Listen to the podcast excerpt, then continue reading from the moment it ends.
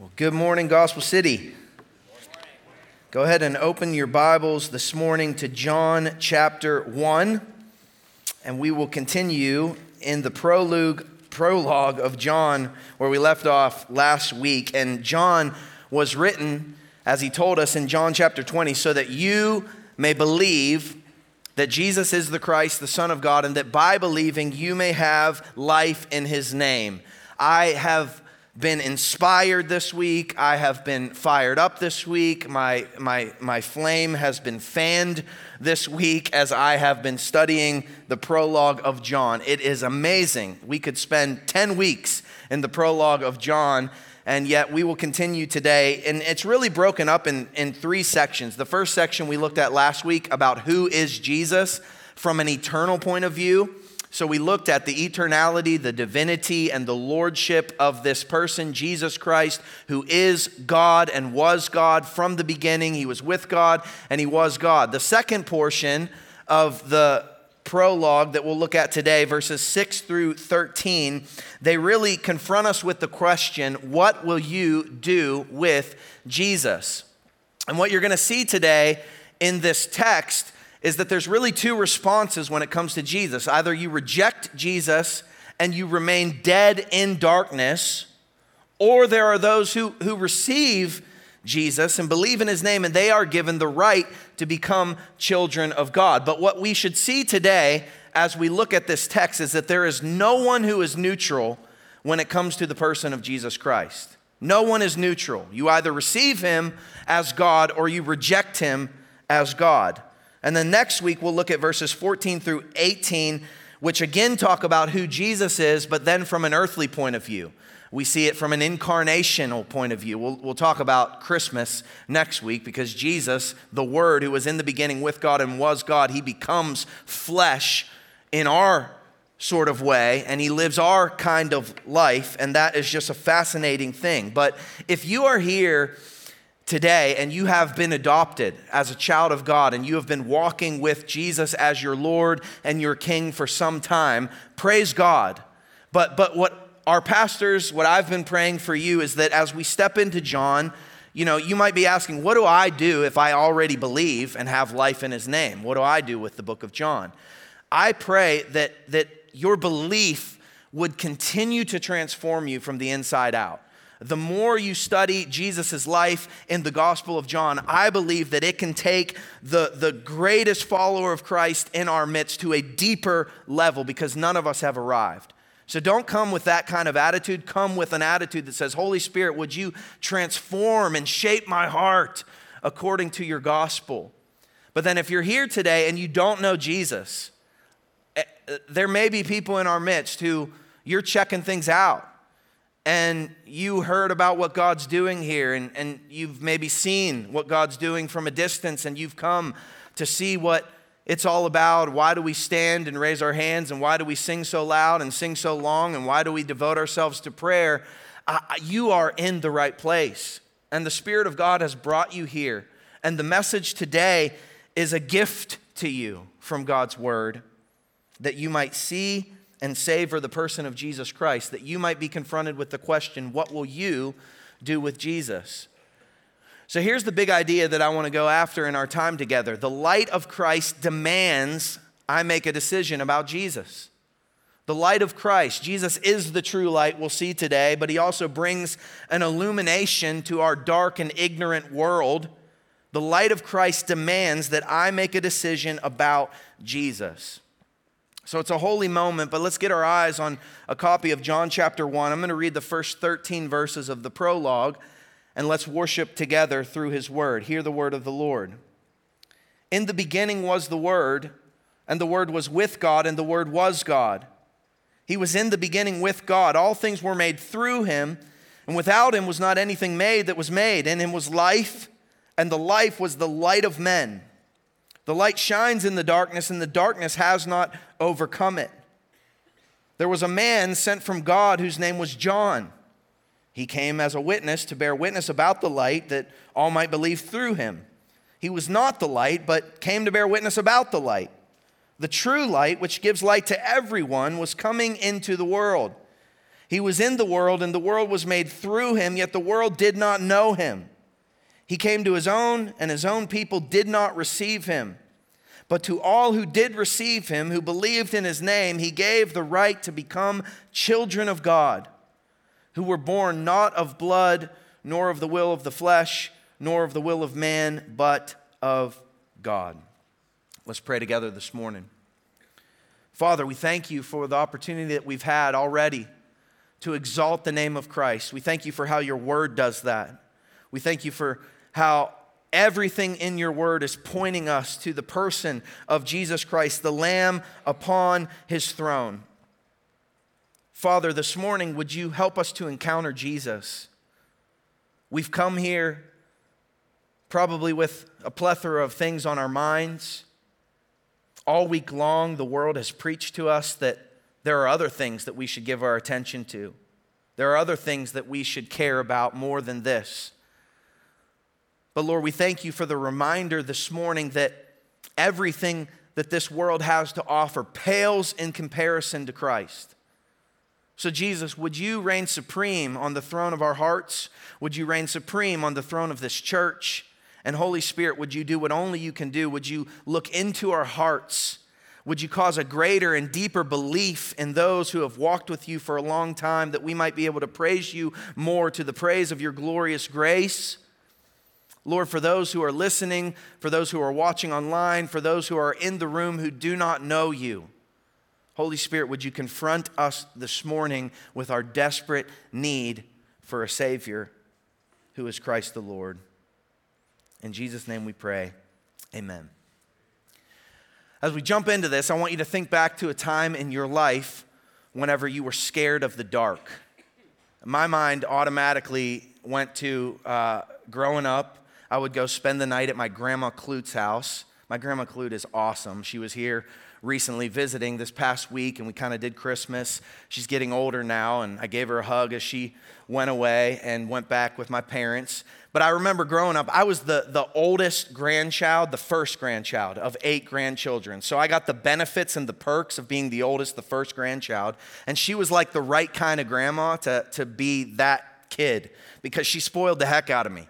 And uh, I would go over to her house every now and then, and, and I would get to spend the night. And I remember staying in this one particular bedroom in her house, affectionately known as the ducky room, by my brothers and I, because it had duck wallpaper all over it. But she would put a, a nightlight in that room every time I would spend the night so that I'd be comfortable in a room that was not my own. And, and you know, a nightlight, it just provides enough light in the room to let you know that you're okay and to kind of ease a young boy's imagination because at night in the dark, when you're sleeping in a room, for some reason we think all of the monsters come out at that time. And even with my own kids, you know, they love the light to be on in the hallway. That, that like sliver of light that comes through the doorway is just a comfort to them. It lets them know that they're not alone, lets them know that they're comfortable. Uh, I've told you before, some of you may have not been here when we were going through Ephesians. My son Zion, he, he lets me know or lets us know when it's too dark because when the light's out and he wakes up in the middle of the night, he just simply yells from his bed, Too dark! And that's how he lets us know that we need to go and turn on the light so that he feels comfortable. But darkness, it's always been a bit scary to us growing up as kids, but darkness in the Bible, it's a little scary as well. All throughout the Bible, darkness represents a lot more than our scary bedrooms at night. Uh, the Bible talks a lot about darkness, and darkness in the Bible is a representation of an evil day and age that we live in. Darkness in the Bible represents judgment. If you read Exodus chapter 10, you see darkness falling over the land as God is, is pouring out judgment on Egypt. Uh, it represents a sinful and broken humanity, it represents lostness and misery.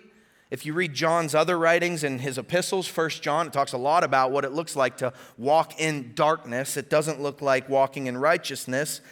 John often talks about loving the world and hiding sin is a form of darkness when it comes to our sinful nature. Darkness in the Bible is ignorance, ignorance to the wisdom of God, ignorance to the person, the nature, and the purpose of God, and ultimately, darkness equals death in the Bible.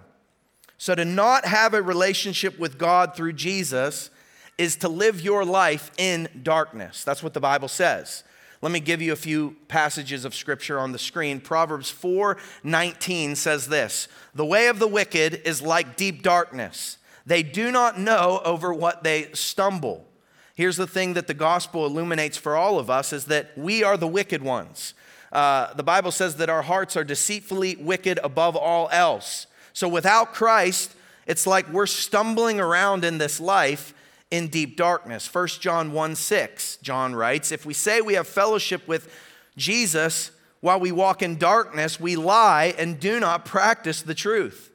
So don't say that you follow God and walk in darkness, walk in the way of the world, walk in the things that the world tells you and that you should be paying attention to or glorifying.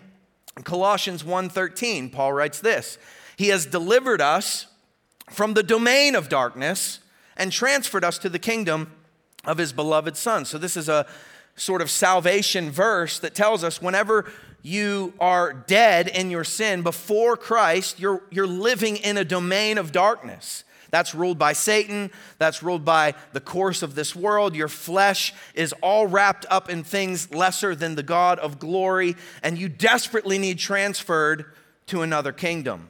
Ephesians 5:11 we studied this take no part in unfruitful works of darkness but instead Christian expose them so taking part unfruitful works of darkness in Ephesians chapter 5 and 4 you can go through there it's it's any coarse talk coming out of your mouth it's unforgiveness it's not being kind to one another it's anything that brings disunity among brothers and sisters in the body of Christ, it's any hint of sexual immorality among you, all of those things would be categorized as works of darkness. And the believer is not to walk in those things or take part in those things. The believer is to now expose those things and to root them out of their lives. So, really, everything regarding our world and our nature post Genesis 3 and the man's fall in the garden can be described as darkness. Darkness has plagued our nature, darkness has plagued our world. So, when John writes in verse 4 and 5, we looked at it last week, but in him, Jesus, who was in the beginning with God and was God, and who made all of creation, in him was life and the life was the light of men, and the light shines in the darkness, and the darkness has not overcome it. As students of the Bible, who now understand the Bible's definition of darkness, these verses should bring you so much hope this morning. Because the Bible spells out each of our reality apart from Jesus the Christ, the Son of God. Each of us are dead in darkness. We are spiritually ignorant, and any religious effort we make is like stumbling around in the dark. Any attempt to fill the spiritual void in our life that has been placed there by sin is like walking around in a dark room where we'll no doubt stub our toes and bang our shins and wander about, never finding hope. So we desperately need life and life, life and light. We cannot meet this need on our own, and that's exactly what John proclaims Jesus is. He is life to the spiritually dead and he is light to those who wander in deep spiritual darkness. The gospel is the good news that we don't have to stay lost in darkness and despair, but can have an abundant, grace filled life in the person of Jesus Christ, who was in the beginning with God, who died as God in your place on the cross, and who rose again from the dead and reigns as God the Lamb in eternity, where our attention is trying to be set today as we worship him. In Jesus is life, and that life is the light of men. And, and that life and light, it illuminates some things for us as we get into this second section of the prologue. The first point that I'll give to you this morning is this the light illuminates gospel ministry.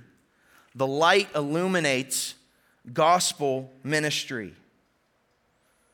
Verse 6 says, There was a man sent from God whose name was John. Some of you heard me say last week that the Apostle John, who's writing this, never mentions his name. And then I got thinking that I read the prologue to you and I saw some puzzled looks on some faces. And my wife reminded me, it, it says John right there in verse 6. And so maybe you thought, it says it right there, Micah. Well, the Apostle John, who's writing the gospel according to John, he never refers to himself. Uh, he only refers to himself as the apostle whom Jesus loved. In verse 6, it's a different John. John is telling us about John the baptizer or John the Baptist who would precede Jesus Christ. There's only one other John mentioned in this gospel, and that's the father of Simon Peter. But this is a different John. Uh, verse 6 through 8 may seem very oddly placed to you as you're reading this. Doesn't it read really fluidly? Except for when you get to 6, you're like, there was a man sent by God whose name was John. And you're like, where did that come from? I, I want to show you why it's so important. Let's read the, that little paragraph. There was a man sent from God whose name was John. He came as a witness to bear witness about the light that all might believe through him. He was not the light, but came to bear witness about the light. So, in reading this, the apostle is telling us that this John has a specific purpose and a specific message, but there's some real weight behind this particular John because the apostle writes that he was sent by God. How many of you have heard a pastor say, I was sent by God to tell you this morning? You ever heard a pastor say that? I've heard pastors say, it adds a little effect. I could come here and start my message that way. I was sent by God to tell you this morning. But what should be running through your brain if a pastor says that to you in this, this day and age is, was he really sent by God? Like, did God audibly tell him to come and tell me that? And, and what are the contents of his message? what does the Bible have to say about what this man is telling me that God told him to say to me? I've heard some pastors say, I was sent by God to tell you. And then the message that they went on to give, I don't, I'm not so sure that God would want them giving that message. But when John writes that this John has been sent by God, we can not only believe him, but we can measure it with the Old Testament and see that this John is just another piece of the proof that Jesus is indeed the Savior, the Messiah, and the Lord of all creation. So, all of this is evidence pointing to Jesus as God. John the Baptist was foretold of. It was told that he would come and precede the Messiah, the long awaited Mashiach of the Jewish people.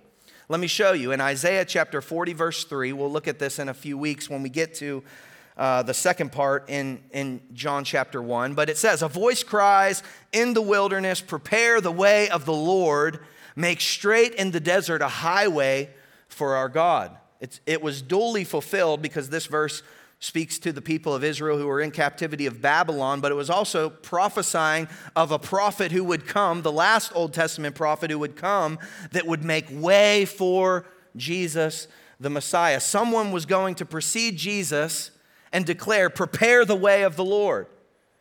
Malachi chapter 3, verse 1, the last chapter in the Old Testament. Behold, I send my messenger, and he will prepare the way before me and the Lord whom you seek will suddenly come to his temple. And the messenger of the covenant in whom you delight, behold, he is coming, says the Lord of hosts.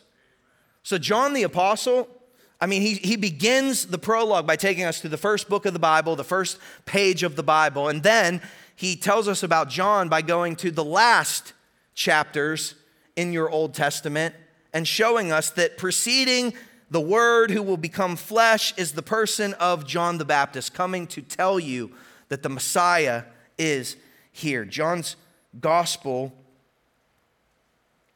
gives us, starts with 400 years of silence being broken by a witness, by a baptizer, by a man sent by God to proclaim, Prepare ye the way of the Lord.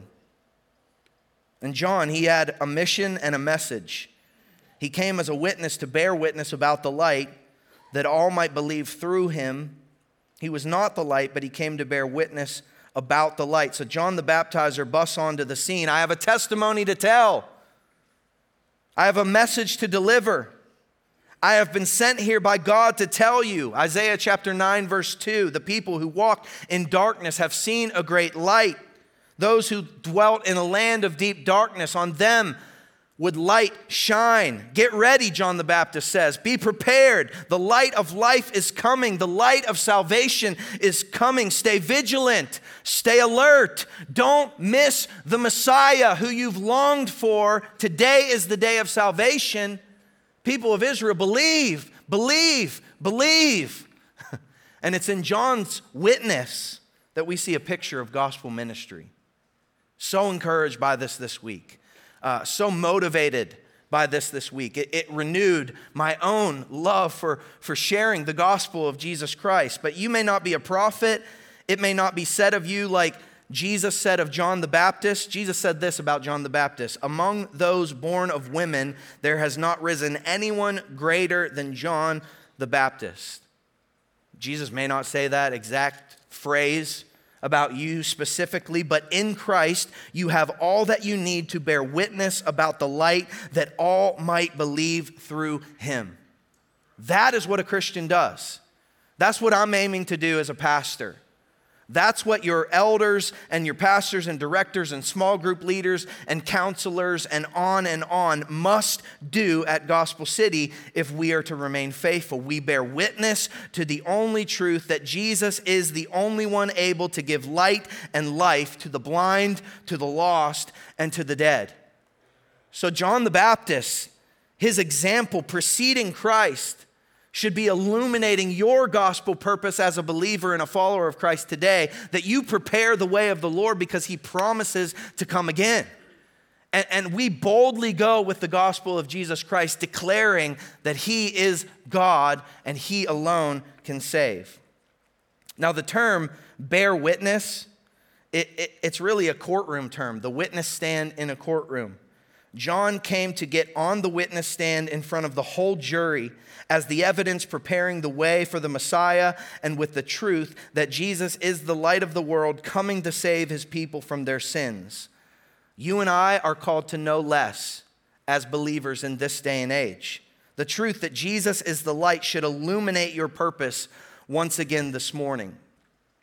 Acts chapter 1, verse 8. Jesus left the apostles with this You will receive power when the Holy Spirit has come upon you and you will be my witnesses in Jerusalem and in all Judea and Samaria and to the ends of the earth. When, when the Holy Spirit came at Pentecost and indwelled believers, that was the new norm for believers, the right side of the cross. If you are in Christ today, the Holy Spirit has filled you, He has indwelled you, and He hasn't left. And so you've been given the power and the message from on high to proclaim his gospel to the ends of the earth. Like John, we bear witness to the truth that Jesus is the only light. We need to be familiar with the evidence and boldly testify. We tell others of the light of Christ that can overcome their spiritual darkness. We are unashamed of the gospel of the light of Christ. You know, that word witness in verse 7, in the Greek, it's martyrios, which became martyr. So, so bearing unashamed witness about the person of Jesus Christ got so many killed that it became synonymous with martyrdom. John the Baptist, who we're talking about, he ends up losing his head and it's delivered to Herod on a platter. Many of the apostles lost their lives for their testimony. Peter was hung upside down on a cross to die. For many of us here in America, sharing your faith, it may only get you made fun of in this day and age. And yet, how often do we keep our mouths closed? How many of us grow passive to the powerful realities of the gospel of Jesus Christ in our day and age? How many of us have grown tired of the evidence of Christ as Messiah because you've heard it week after week? You heard it growing up in your life. It's just another normal thing that you can spout off as you talk? How many of us put our Bibles on the shelves and pacify ourselves with the gods of entertainment and worldliness? That's what the darkness of this world wants you to do. To grow passive to the message of Jesus Christ, to grow passive. Imagine if John the Baptist was like, I got better things to do. I got better things to do than, than bear witness about the light who is coming.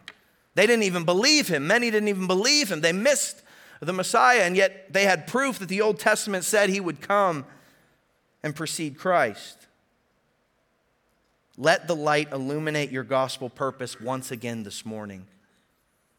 Run and bear testimony, bear witness to the fact that Jesus is the true light who lit up your life and changed your status from the domain of darkness to the kingdom of his beloved Son.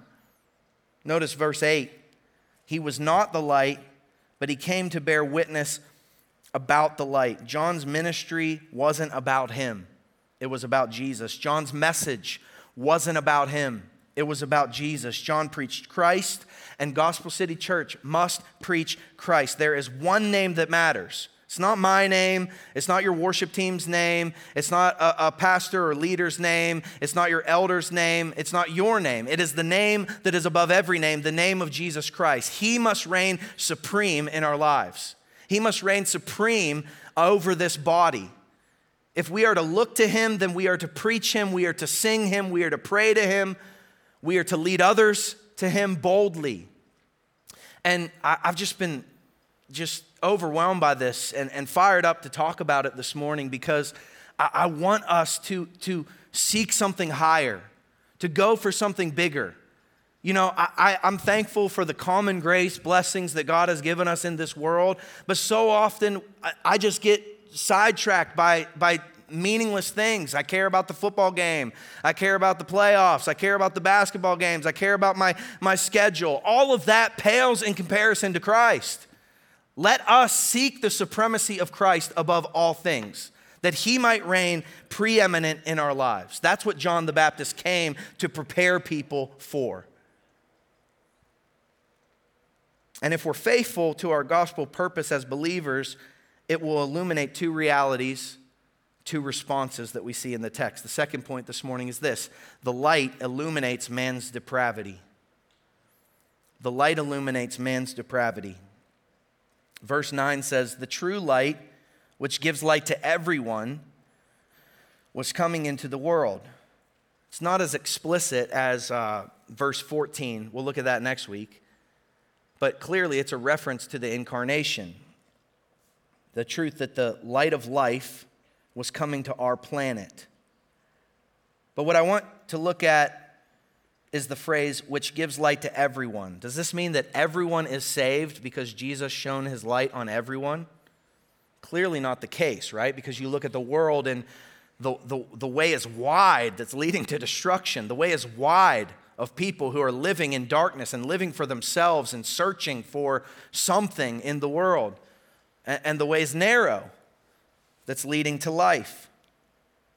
So, this phrase goes back to what I said at the beginning of the lesson. No one is neutral when it comes to Jesus, and that's because the true light has been revealed to the whole world through the nature of Christ, through the coming of Christ, through the gospel, the message that he would come to give, and now through his word. We have no excuse. We have been encountered with the person of Jesus. Because of this, it leaves everyone without an excuse to bow to Jesus as Savior and Lord everyone, without an excuse, to bow to Jesus as Savior and Lord, as God who was in the beginning with him and was him. Romans 1, chapter 19 says, For what can be known about God is plain to them because God has shown it to them.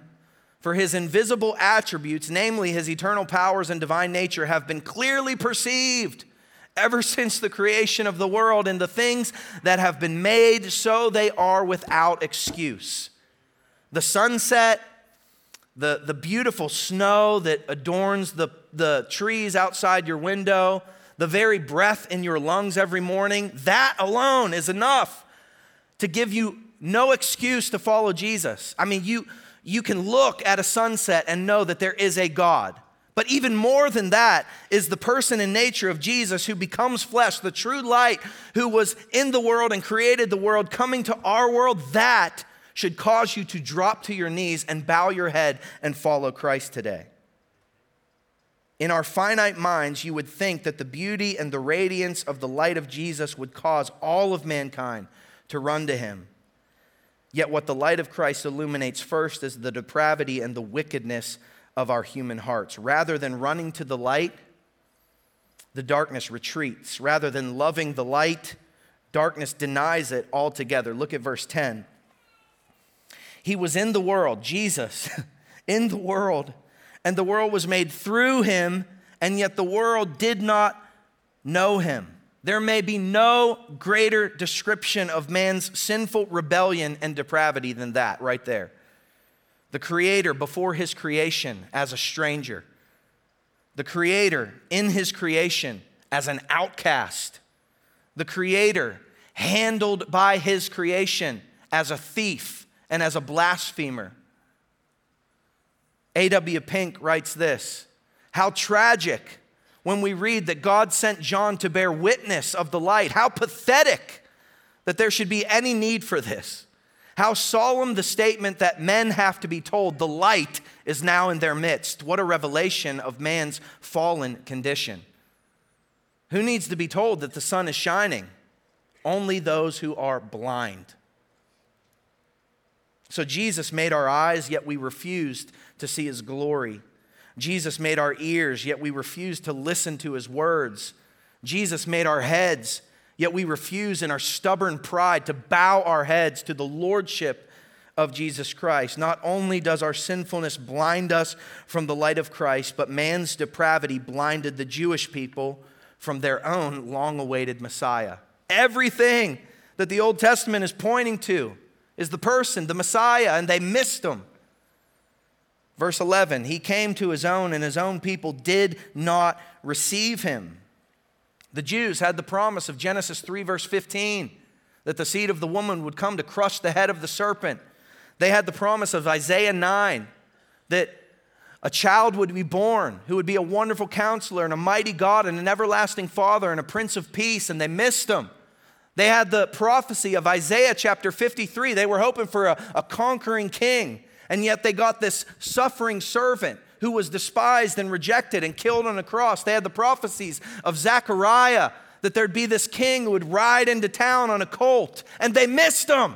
He did all of those things right before their eyes, and they missed the person of Jesus. And rather than receiving the true light of Jesus of Nazareth, the Jews became the very ones who despised and rejected their own Messiah and what did they do? They nailed him to a cross of wood. Behold the wickedness of sin.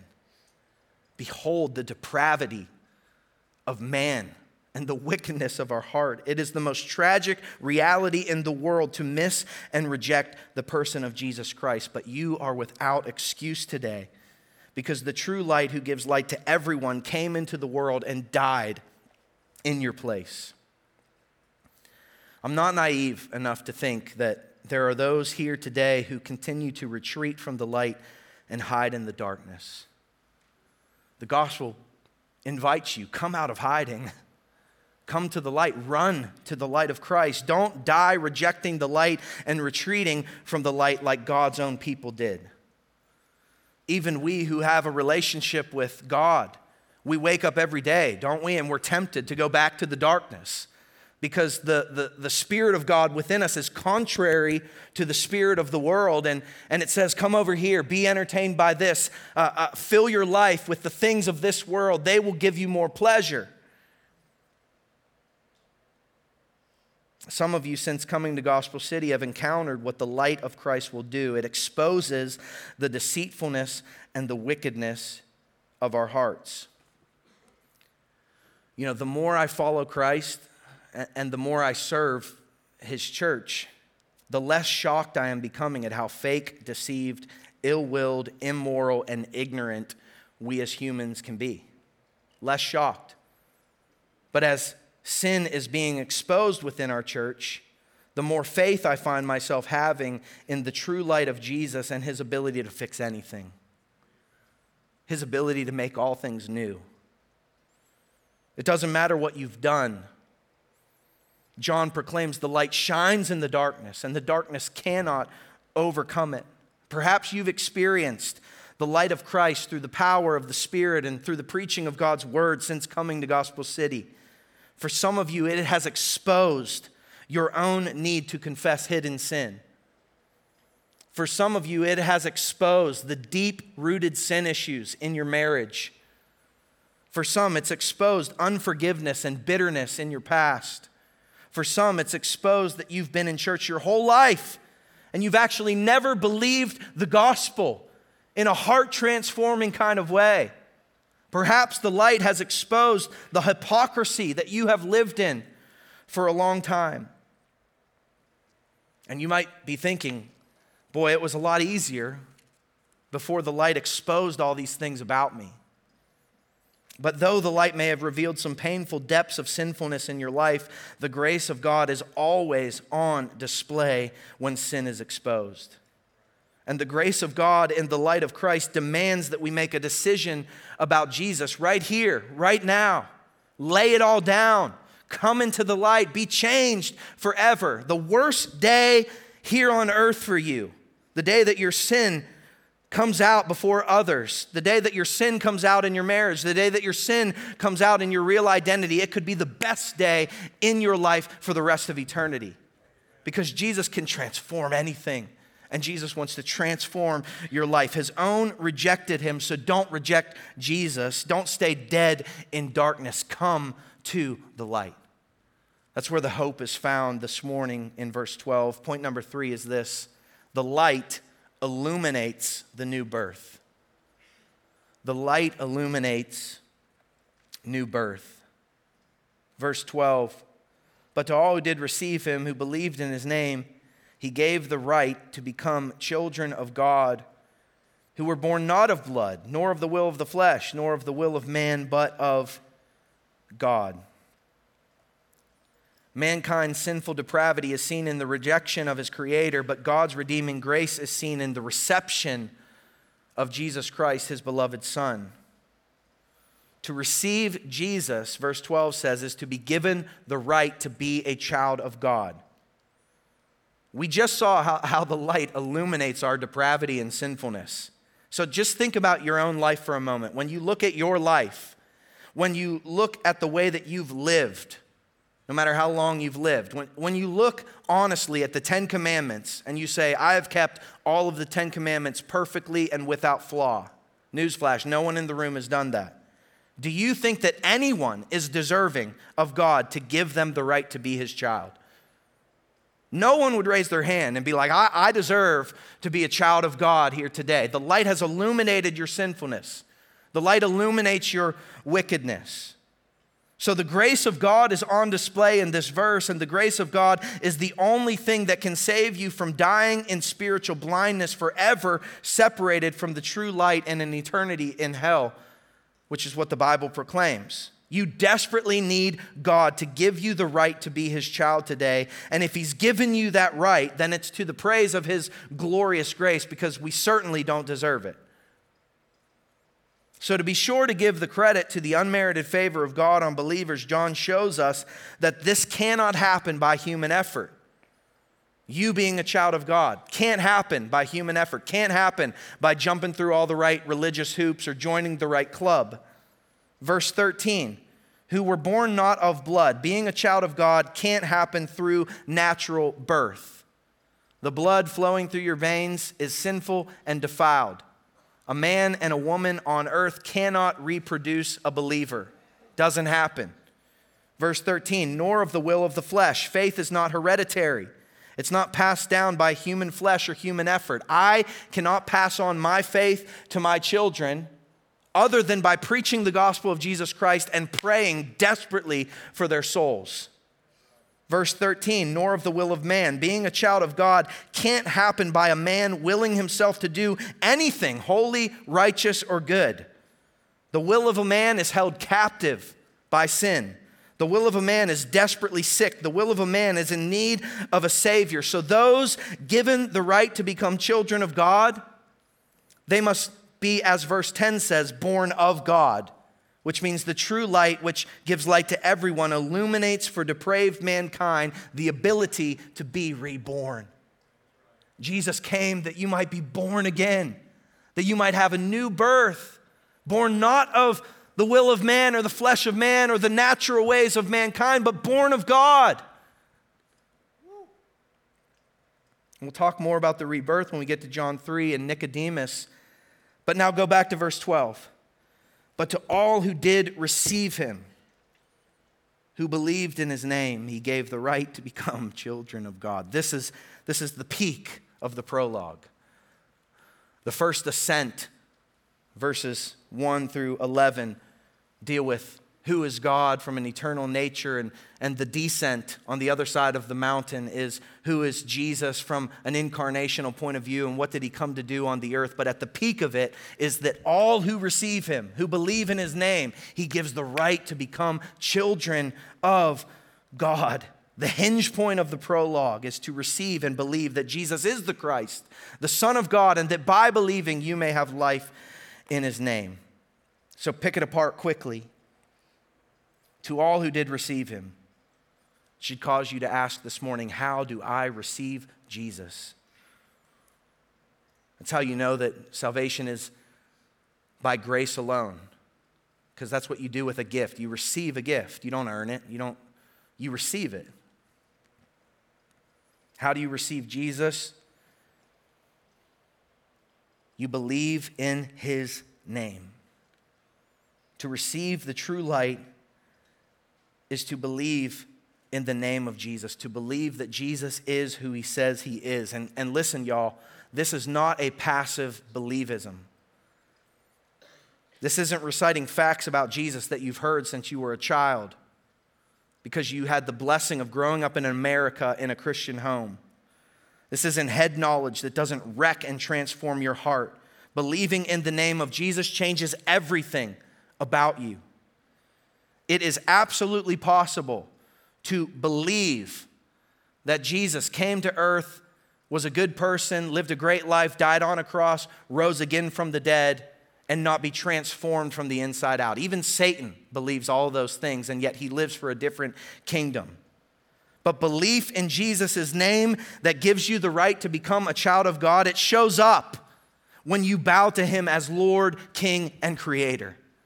It shows up when you acknowledge him as the one true God who died in your personal place on a cross. It wasn't a generalized thing. You needed Jesus to die in your place for your sin. Belief in Jesus' name that transform. It shows up when you no longer live for your reputation, but for the fame and renown of Christ.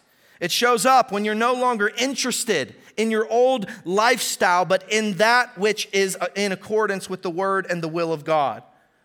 Belief in Jesus' name that transform, it shows up when your taste for worldly pleasures fade and you can't get enough of the supremacy of Jesus Christ.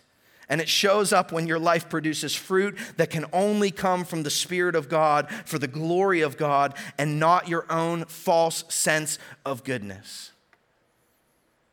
So, believing that Jesus is the name above every name by which we are saved, and every knee will bow and every tongue will confess that He alone is Lord to the glory of God the Father Almighty, that's the only way to be saved. So, what are you waiting for? The light of Christ demands that you make a decision about Jesus. I want you to bow your heads this morning and just take a moment to just breathe in His grace.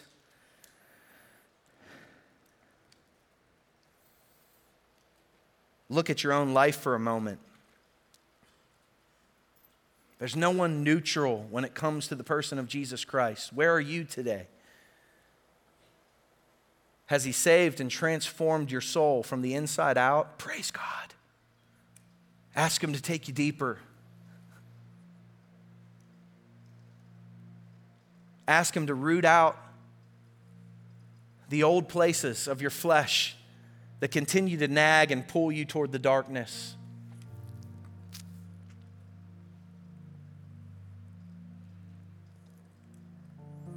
Ask the Spirit to make your belief fresh and new in a way that moves you to action, that moves you to glorify Christ above all else. If you're here today and you've never made a decision to follow Christ, you don't need something fancy. You don't need some fancy altar call.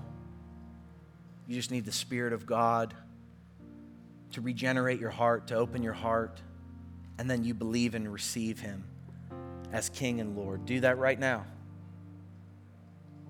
The light of Christ may be shining into your life, exposing your need for a Savior. Cry out to Him, call out to Him. Tell Him you're a sinner. Tell him you fall short of his glory.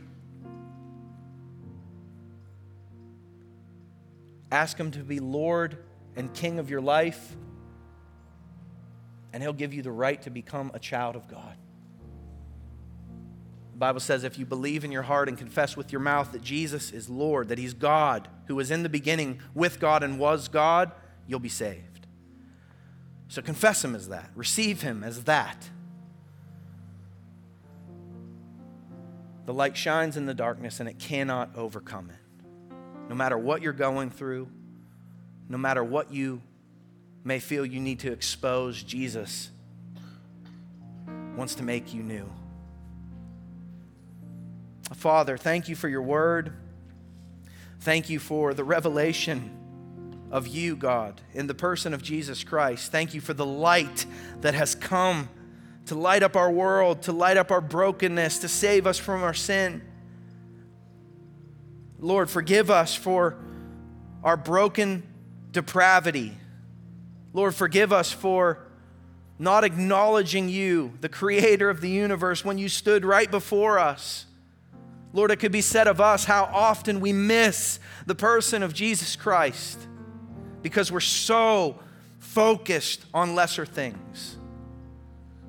Spirit of God, would you just illuminate for us the life that we've been given in the person of Jesus? And, and would it fuel us on to have our gospel purpose illuminated once again? Would we step into this week not just as, as people? Who, who believe in a God and have great blessed lives. But Lord, would you send us on mission with an urgency to bear witness about the light that all might be saved through him? And Lord, would you do exceedingly abundantly more than we could ask or think in this community, in this church, because we are surrendered to you, the light of the world. God, we love you. We give you glory and honor and power and praise in the precious name of Jesus. Amen. Come on, let's stand and let's respond together.